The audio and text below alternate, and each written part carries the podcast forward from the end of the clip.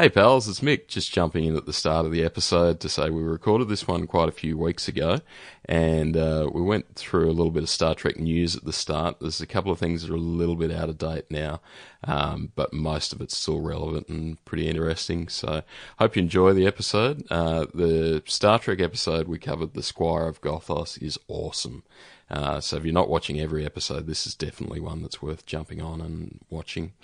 Um, thanks for bearing with us while we've been super busy and haven't been able to put out any episodes.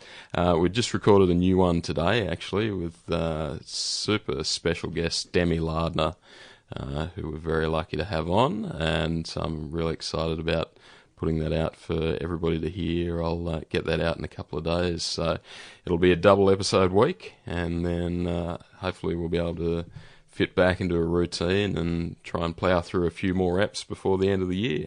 Anyway, thanks very much, and enjoy The Squire of Gothos.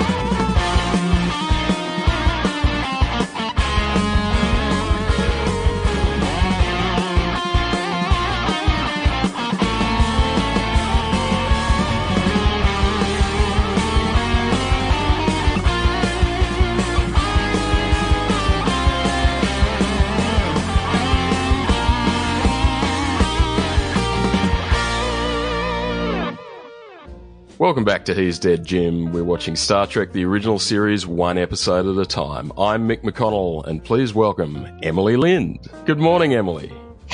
Good morning. Or good evening. How is your New York Saturday? Uh, it's going it's going pretty good. Let's see, I, I watched some Clone Wars. I watched a new Ben Mendelsohn movie. I had some nice. wine. Yeah, I'm doing pretty good. Very cool. Which Mendo movie are you up to? Um, we jumped to a new one. It's like a Netflix original. It's called The Land of Steady Habits. Uh, very good. I've heard of this Netflix. Very cool. I might have to check it out. Yeah, it's it's it's good. It's him and um, Edie Falco from The Sopranos and uh, Connie Britton. It's it's it's sort of just like your kind of bog standard suburban drama, but the performances are really good.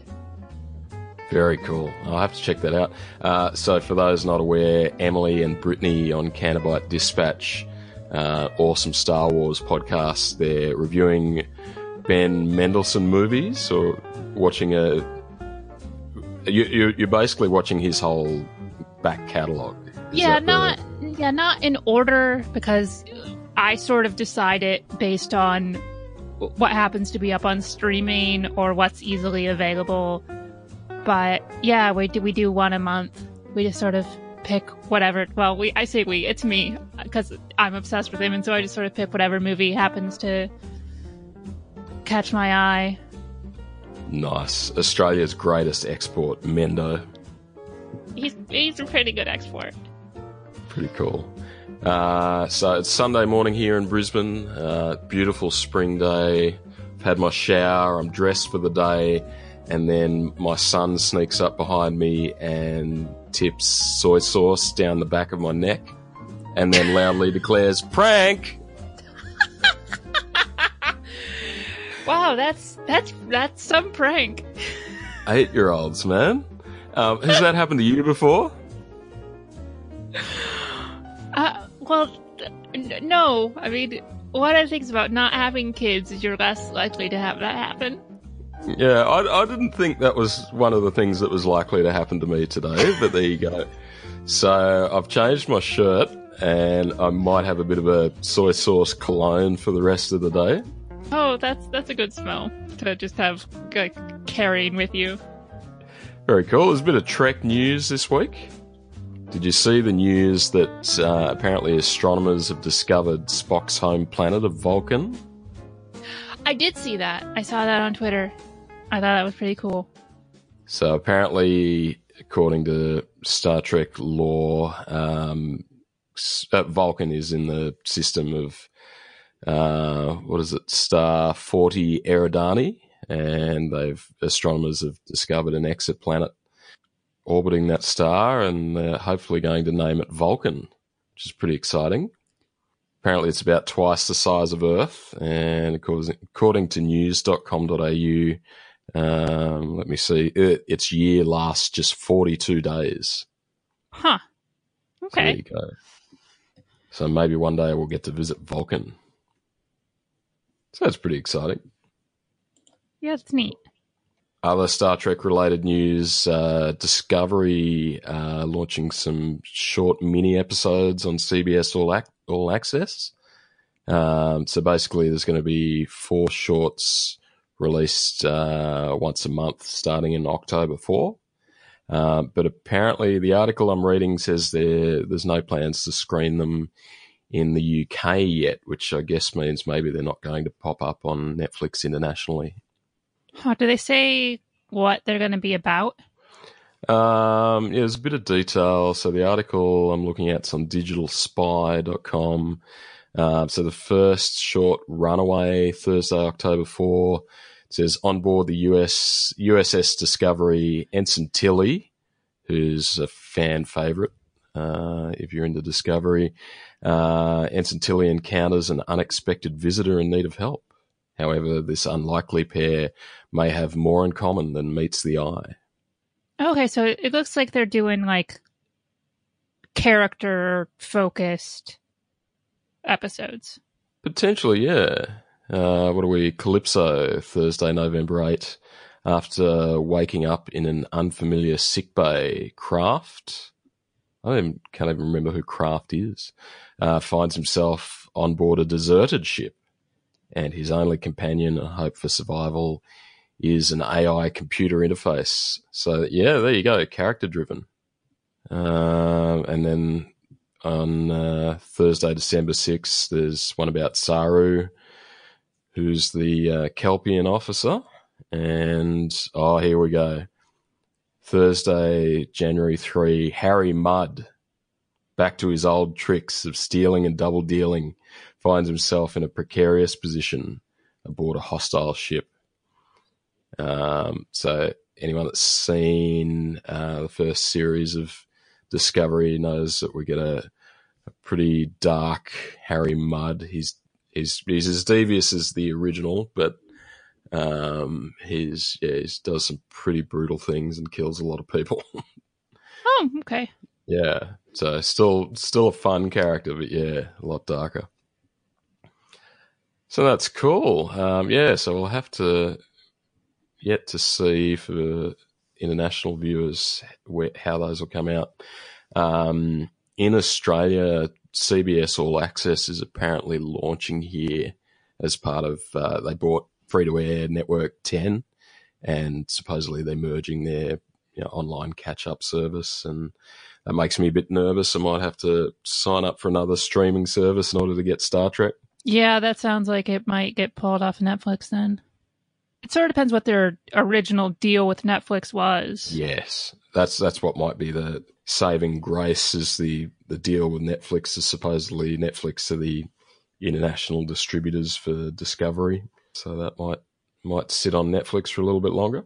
Yeah, sort of like how the new like Disney streaming service doesn't mean everything Marvel and Disney is going to disappear off Netflix immediately. Because when they buy the rights to those movies, they buy them for a certain amount of time.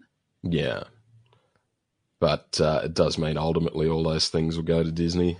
So we're going to yeah. have to have a Disney subscription, a C B S All Access subscription, and a billion others. What have we got? Amazon, Netflix. In Australia, we've got Stan as well. And then somebody will eventually probably come along and bundle them all up like a cable provider. And we'll be back to cable.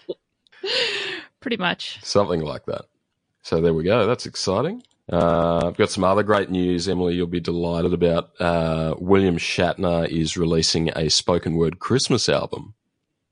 and uh, he's just released uh, the first single, which is spoken word Jingle Bells, uh, where oh. Shatner speaks the verses enthusiastically, and then Henry Rollins sings the chorus. And uh, it's, as you'd expect, it's awful. I hate everything about what you just said.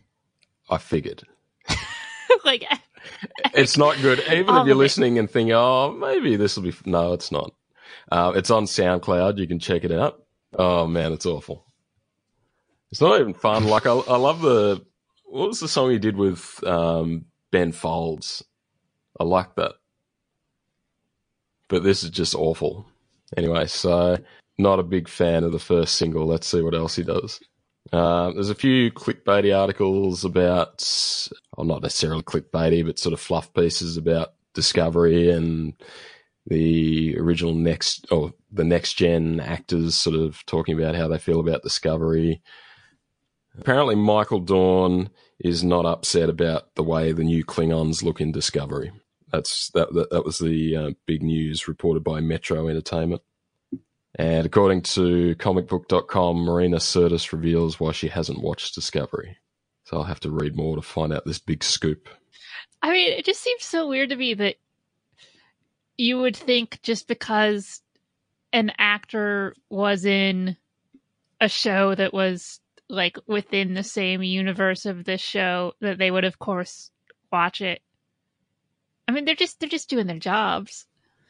Yeah, well, I think I, I remember Shatner saying how he'd never watched an episode of Next Gen. You'd think you'd at least be curious just to watch one. Yeah, I mean, maybe, but it's been... I mean, when did Next Generation end? It's been a long time. And if you're just like, maybe you're just not into sci-fi and it just happens to be you're on a science fiction show for seven years. And yeah, I wonder, they must get a lot of fans at conventions expecting them to know everything about the physics of warp, you know, faster than warp flight and space travel. Yeah.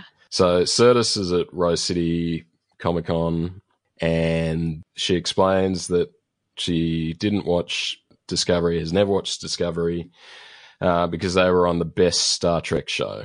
And if C B S thinks I'm going to pay to watch Star Trek, then they are demented. I will wait until I go to England and watch it on Netflix, which I pay for anyway. So there you go. The multitude of streaming ser- services is a problem for Marina Sirtis as well. Well, yeah, you know what? Like, you know what, Star Trek people, send her some screeners. Yeah. Yeah, if you want to get an endorsement back, a nice soundbite. But uh, I look forward to Discovery. Do you, um, are you still planning to binge two seasons of Discovery? M- maybe. I need what I need. I need to get sick. I need to have like the flu for a couple of days. Yeah, that's and right. And take some time off work, and then sign up for the free trial and just w- watch them all at once.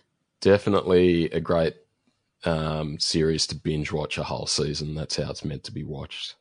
Got that nice whole season arc. So very different to the, the original series that we're watching at the moment.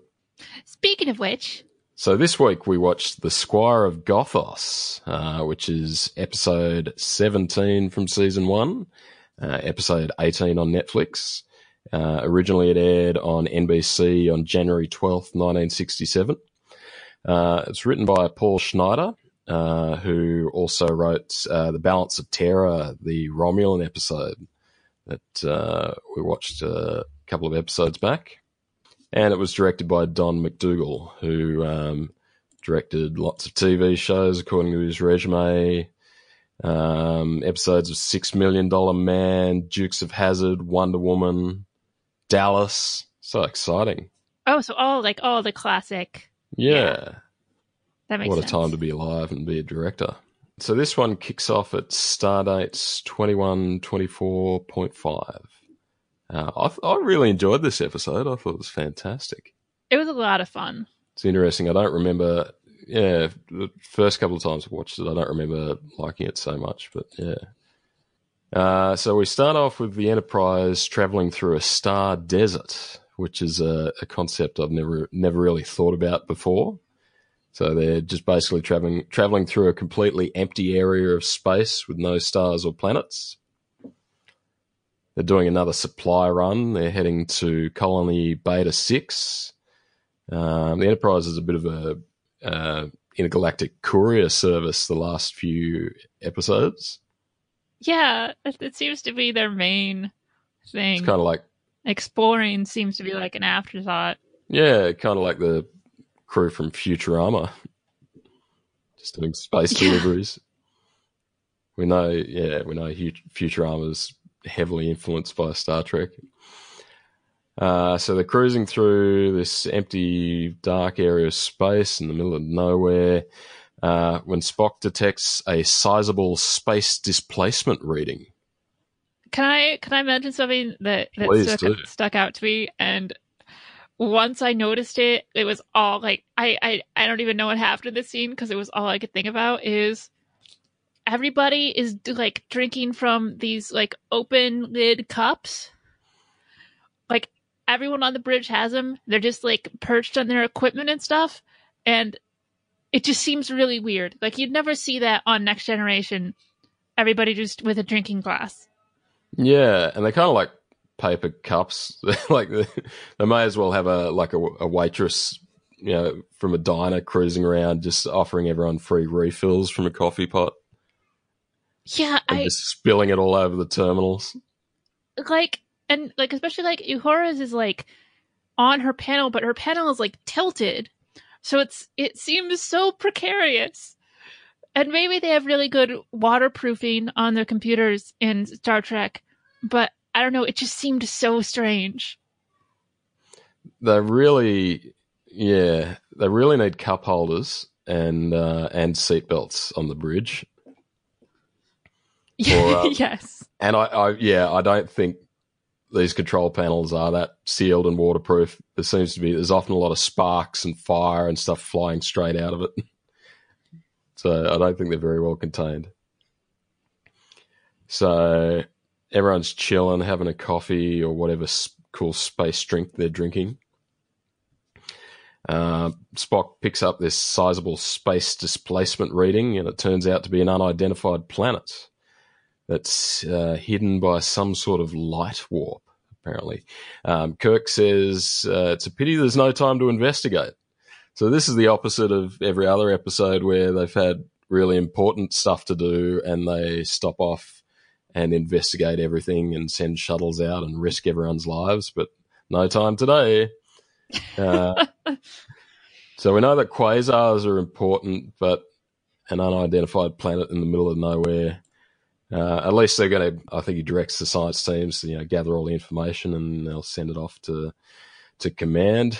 There's massive interference coming from the planets, uh, so Uhura can't inform command about the discovery. So Kirk directs Sulu to move move the ship away from the planet. Suddenly, Sulu, uh, before he complies with the order, he stands up and it looks like he's seen a ghost. He's almost catatonic, and then he just disappears. Battle stations, Spock yells, full reverse. Have I got that wrong, Kirk? Somebody yells, full reverse, and then they roll the opening titles. It's a pretty exciting start. Yeah, it's very dramatic. And we come back from the opening titles to see the Enterprise orbiting a cool sort of olive green brown planet, which looks great. This, I'm assuming this is the original special effects. It's definitely the original ship. Uh, it's a brown planet with uh, yeah, it's with lightning striking randomly around the surface and volcanoes. It looks very cool. And we get Spock narrating, which I, I think this is the first time I've heard Spock update the captain's log. I think uh, so. It must be. So it's pretty clear something's up on the ship. There's no captain around. Uh, they're orbiting the lone unreported planet in the star desert. Four hours have passed and they've made every possible in- instrument sweep, but still no sign of Captain Kirk or helmsman Sulu. Uh, their instruments indicate the planet is extremely hot and it cannot support life or vegetation. Uh, and the atmosphere is not great, so if... Uh, two of their crew are down on the planet's surface, they wouldn't be able to survive for probably more than seconds. Uh, Uhura calls everyone's attention to a screen above her desk, uh, which all of a sudden is displaying a message in a, an old Gothic font. It says, "Greetings and felicitations." And Spock asks the... Uh, it's so goofy. I it is. It. it is, yeah. So it looks like a nice old scroll or something projected on the screen. Um, Spock asks the signaler, signaler to identify itself. And the response back is "hip hip hurrah, tally ho," which is very goofy.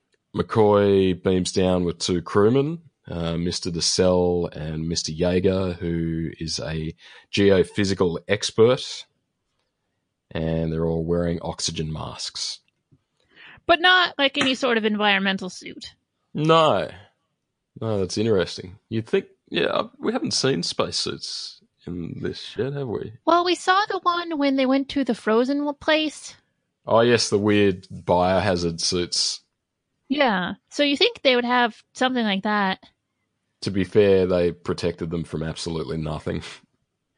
That's also true. They're all open. So, yeah, they could do with better suits. Uh, the landing party, when they beam down, they uh, find themselves immediately... Uh, in a forest with, and uh, Mister Jaeger determines the atmosphere is exactly the same as Earth. There's no wild storms. Uh, so this is bizarre. They take their masks off. Uh, the communicators can't contact the Enterprise and their emergency laser beacon doesn't work. I love the look of this little beacon, by the way. It's such a great, like, sixties sci-fi prop. Yes. This is very cool. And they arrive at a castle, uh, and all of a sudden there's a grand trumpet fanfare. So exciting.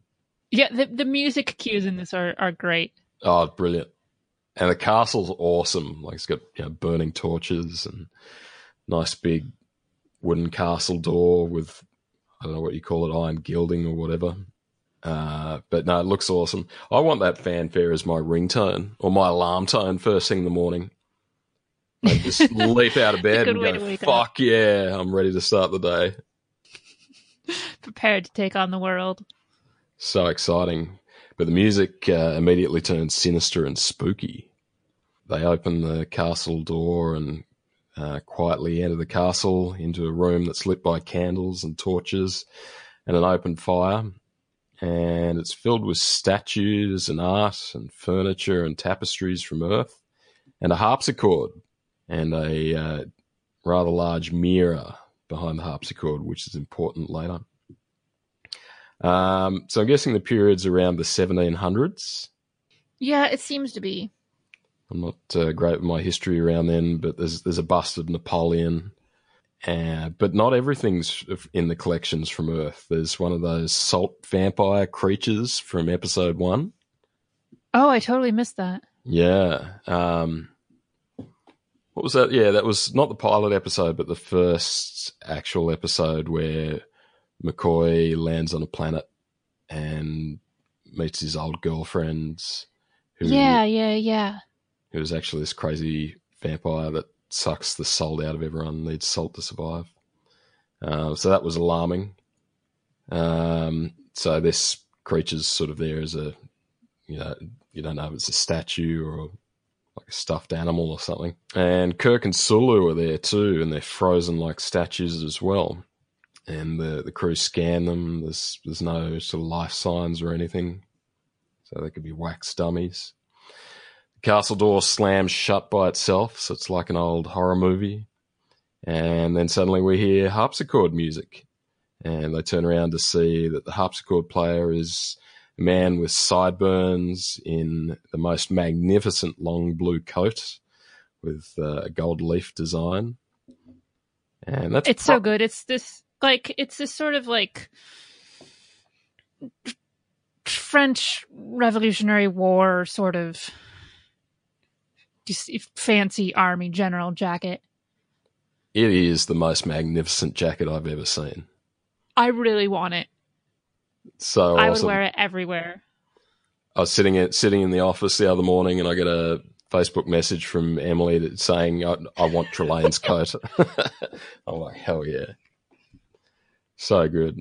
Uh, so he's wearing this beautiful long coat uh, with gold trim and uh, bright green trousers and black riding boots and a white lace cravat thing.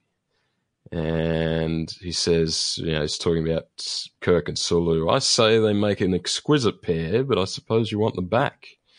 And then all of a sudden, like Bewitched, they're magically back to life. Um, Kirk and Sulu are sort of looking around, wondering where the hell they are. And then the man says, welcome to an island of peace on my stormy little planet of Gothos.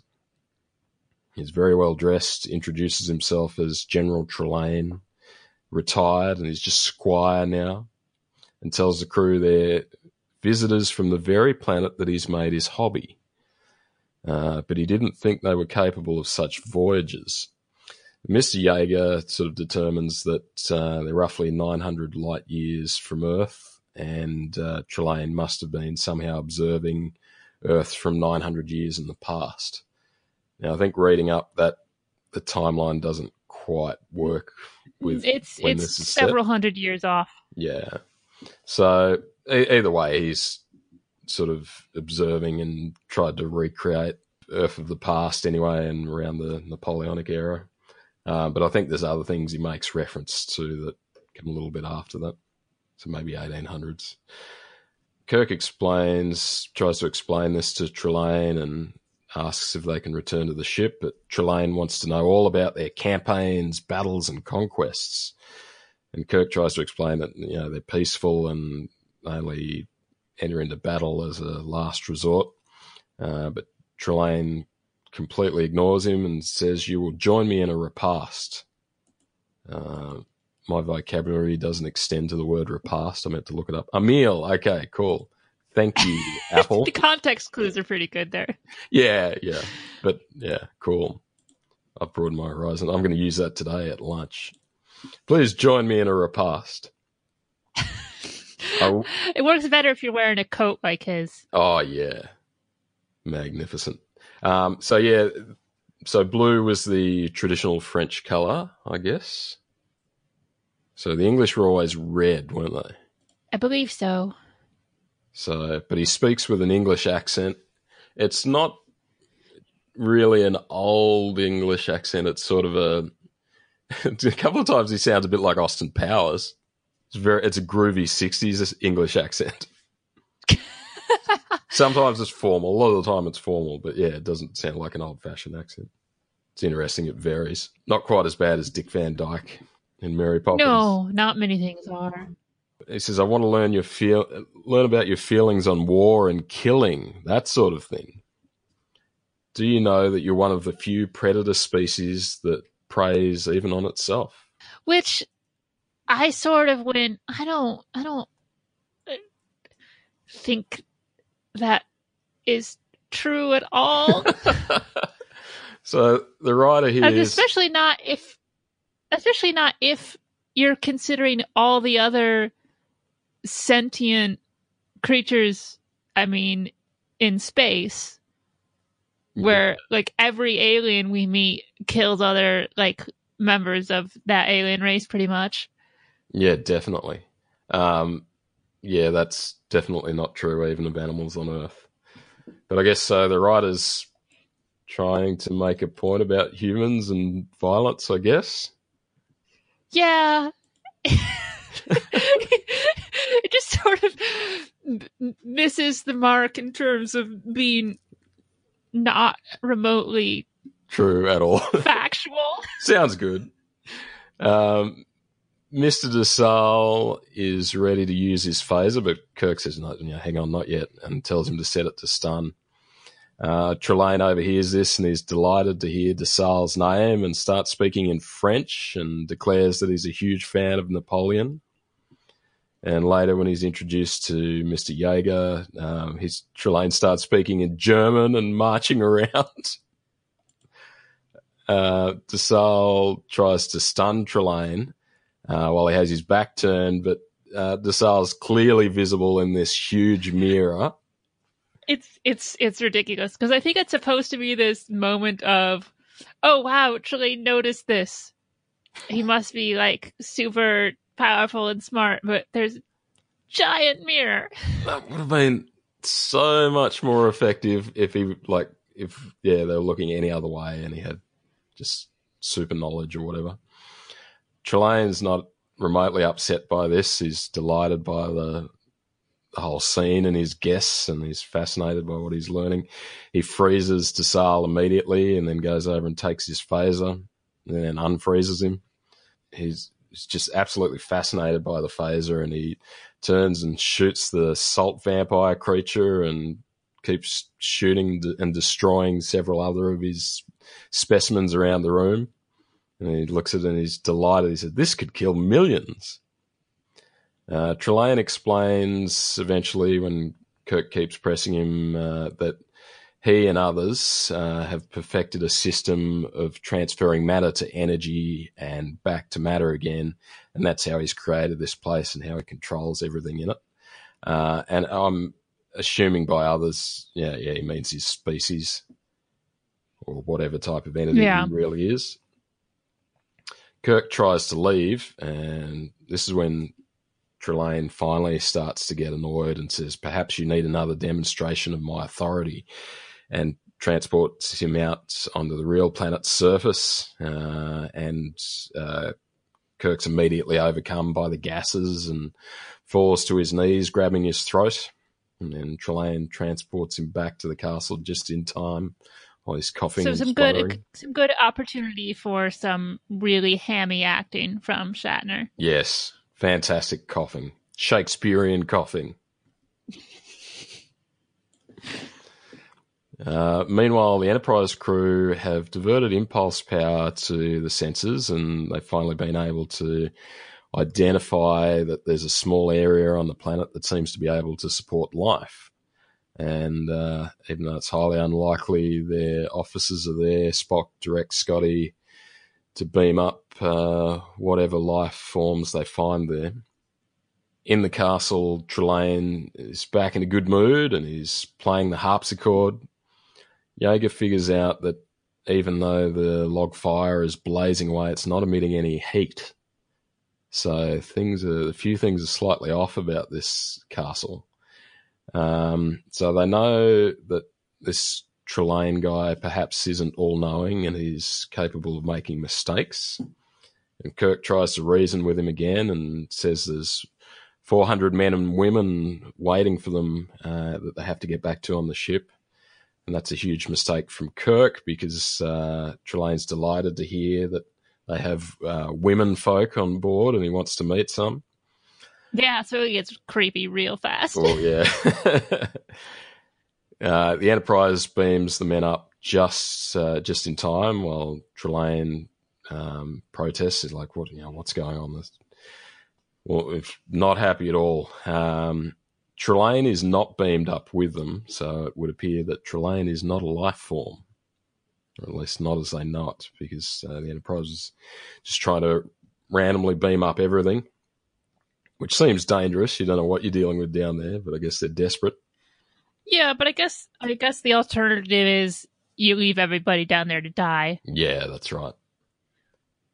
That's right. Uh, the Enterprise prepares to warp away at maximum speed uh, when Trelane appears on the bridge. And uh, there's a bit of back and forth there, and mid-sentence he beams them all back to his castle. Uh, so this time, uh, Spock and Sulu and Uhura and another woman, Yeoman Teresa Ross, uh, join them.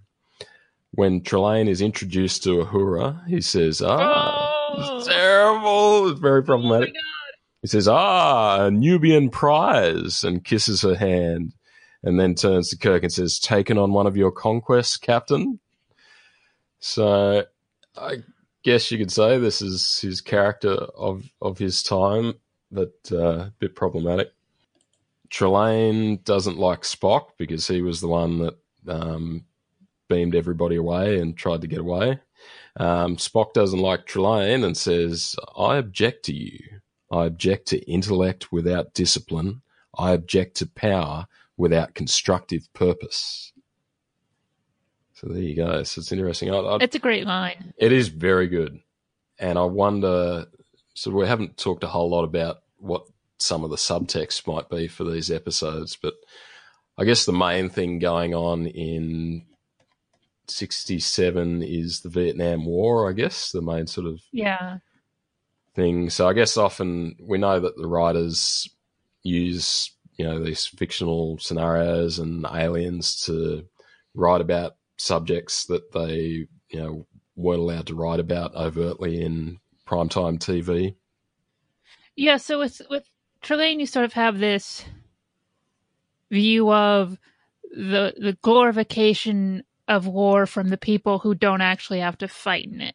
Yes. Yep, definitely.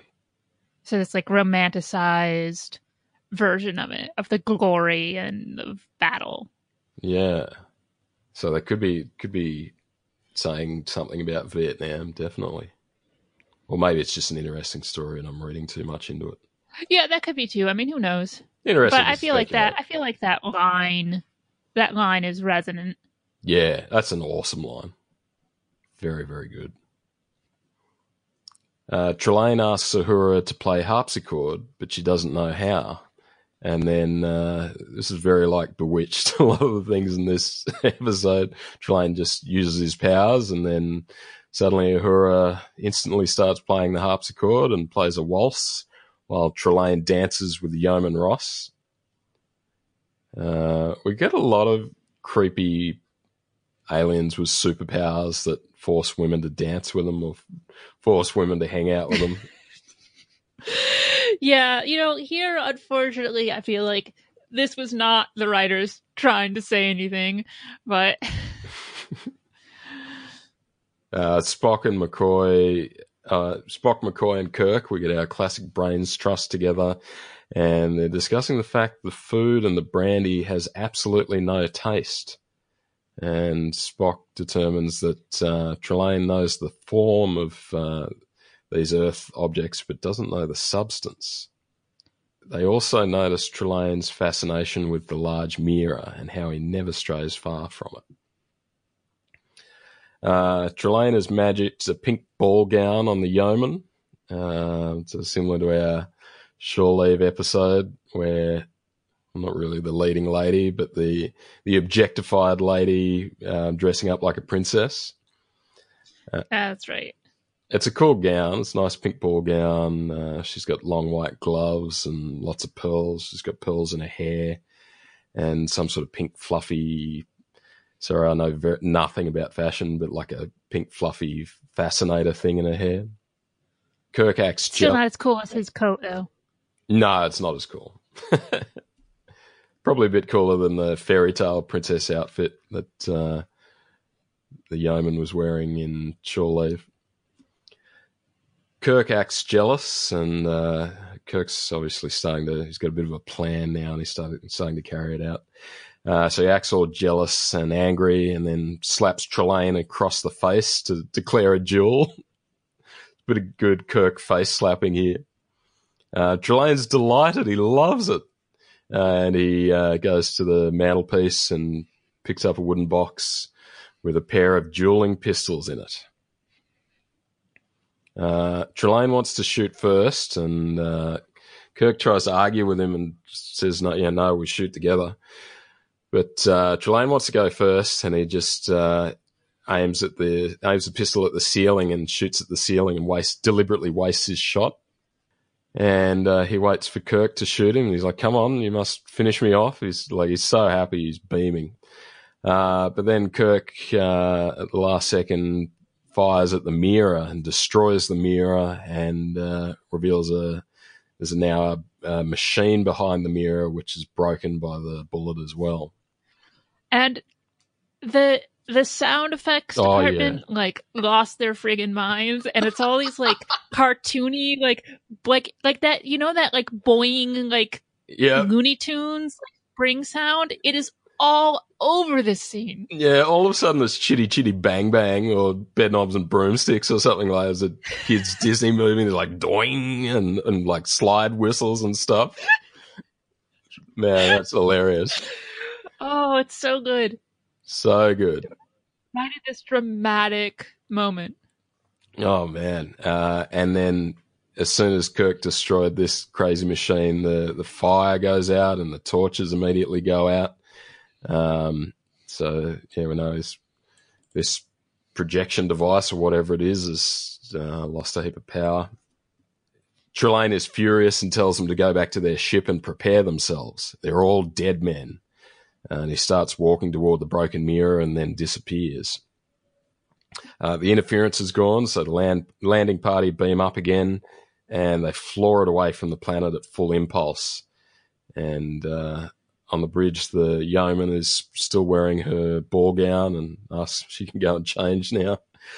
They're about to enter warp when suddenly the planet Gothos is right behind them and is chasing after them. Chased by a planet. Chased Pretty by weird. a planet. That, well, that's new. It's definitely new. Uh, so the planet's flying toward them on a collision course, and uh, the Enterprise... Or, as Spock says it, collision. That's awesome. I'm going to use he that He also as says well. sensors about ten times during this episode. Collision. But collision collision was a new one, and I'm like, what? what is with Nimoy? I love that. A collision course. Man, my my vocabulary is ex- expanding to made-up words now. Awesome. Um, the Enterprise makes a hard turn just last minute and misses the planet, but then the planet makes another pass at them. So this happens multiple times, this planet just flooring it at the ship and them sort of uh, turning at the last second and glancing off it. So it's a bit, a bit like a soccer penalty shootout. Um, Kirk immediately um, directs them to decelerate and uh, enter orbit around the planet, and Kirk beams down by himself.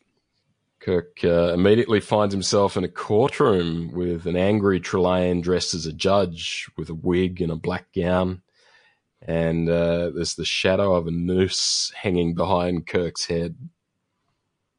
Uh, Kirk yells at Trelane and tries to reason with him to let the, the ship and the crew go.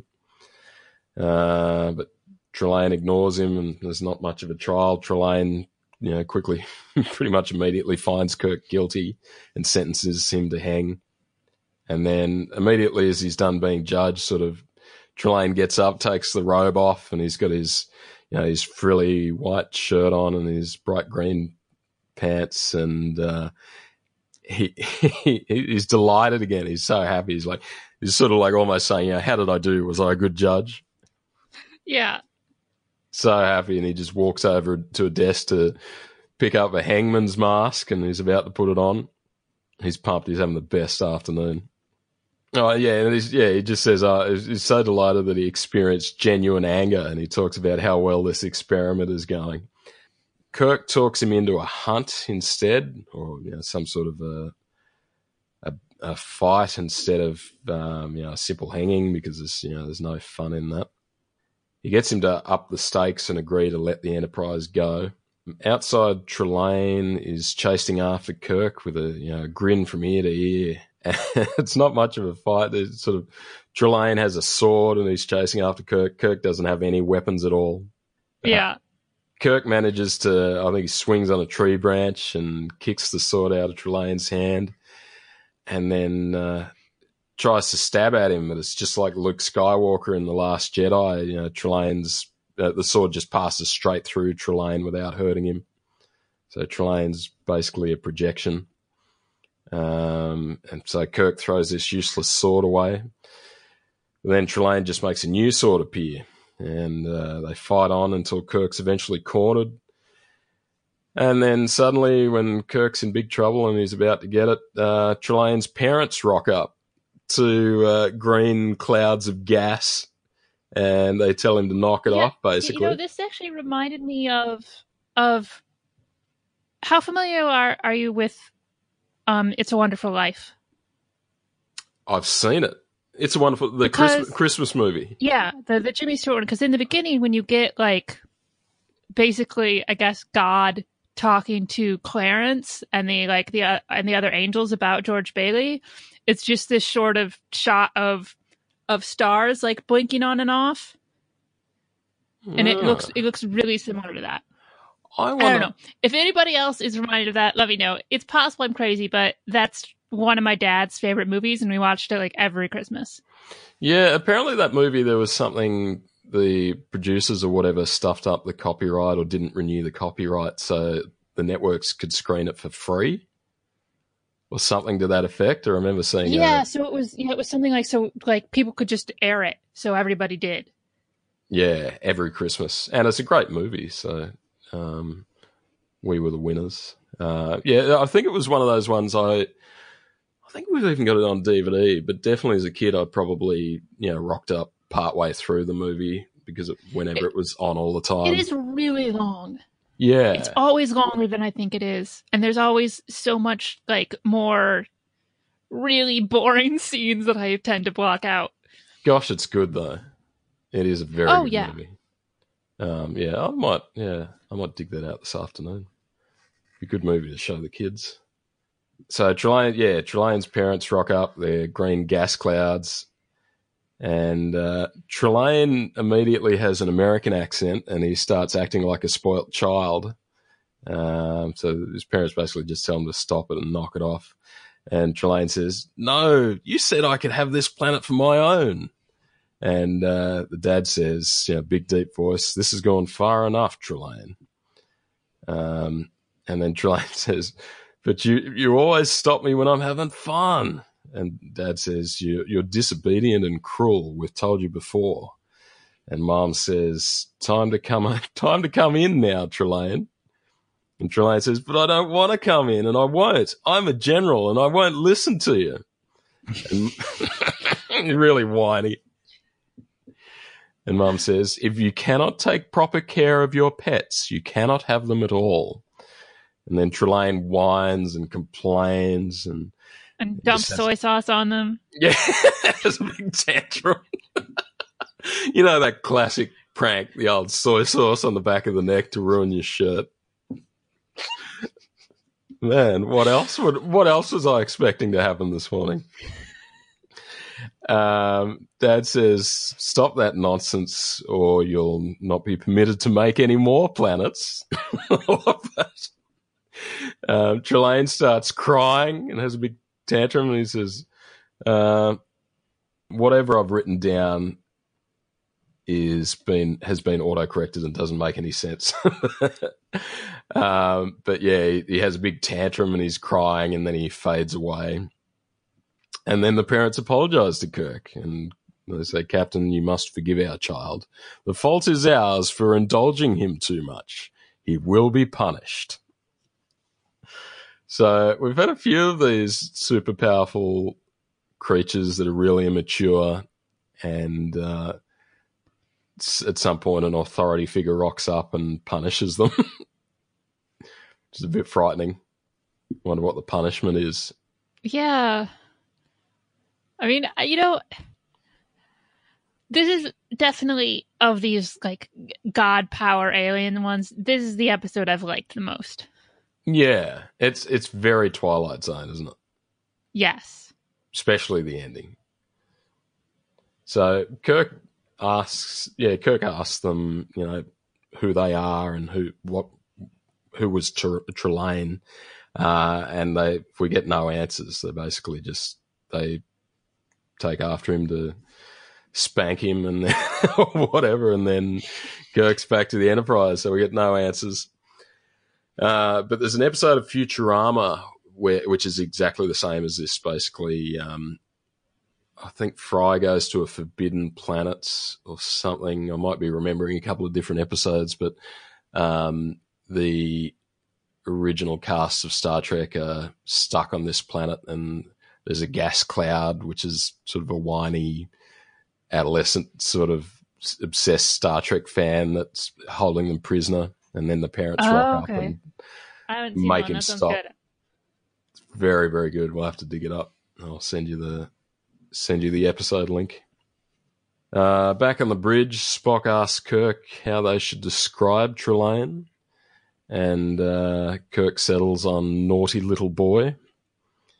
And uh, Kirk says it was probably not that different to the mischievous pranks you played as a boy. And Spock sort of rolls his eyebrow and says, mischievous pranks.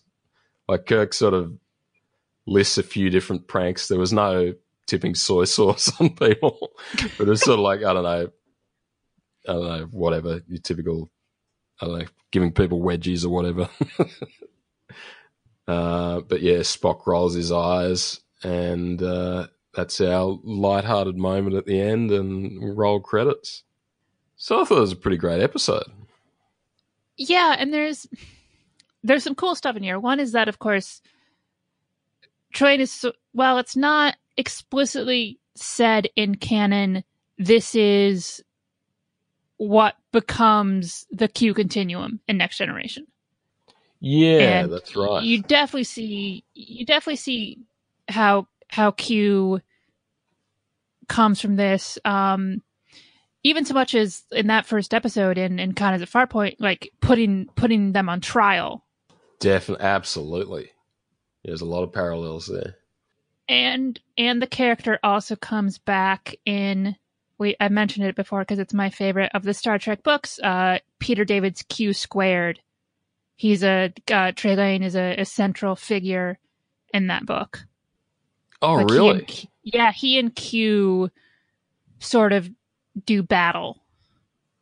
Oh, wow. Is is Trelane grown up at all? He, well, he's he's grown up in that he's gets more powerful. Ah, I see. But he's still he still like has this tantrum child mentality. Wow. That'll be good. I've got to read that. I must read that. So much content, so little time. I think I think part of the reason this episode really works is William William Campbell's performance as Trelane. Like, sliding accent aside, he's having so much fun. Yes. Yeah, there's really, it just, the joy sort of resonates r- right through him, actually. It's great. I like his look with the sideburns. Yeah, I like those sideburns. Which could have been, that look would have been fine in the sixties, I'm guessing. Yeah. Very cool. Oh, I was going to say, he comes back as a Klingon in Trouble with Tribbles. Oh, and, cool. And that same Klingon character, with him playing it thirty-some years later, is on one of my favorite Deep Space Nine episodes called Blood Oath, where, um, you know... I mean, I don't. I know you don't really watch Deep Space Nine, but you know Dax, the character has like yeah, the symbiont yep. that moves from character to character, that like moves from host to host. Yep.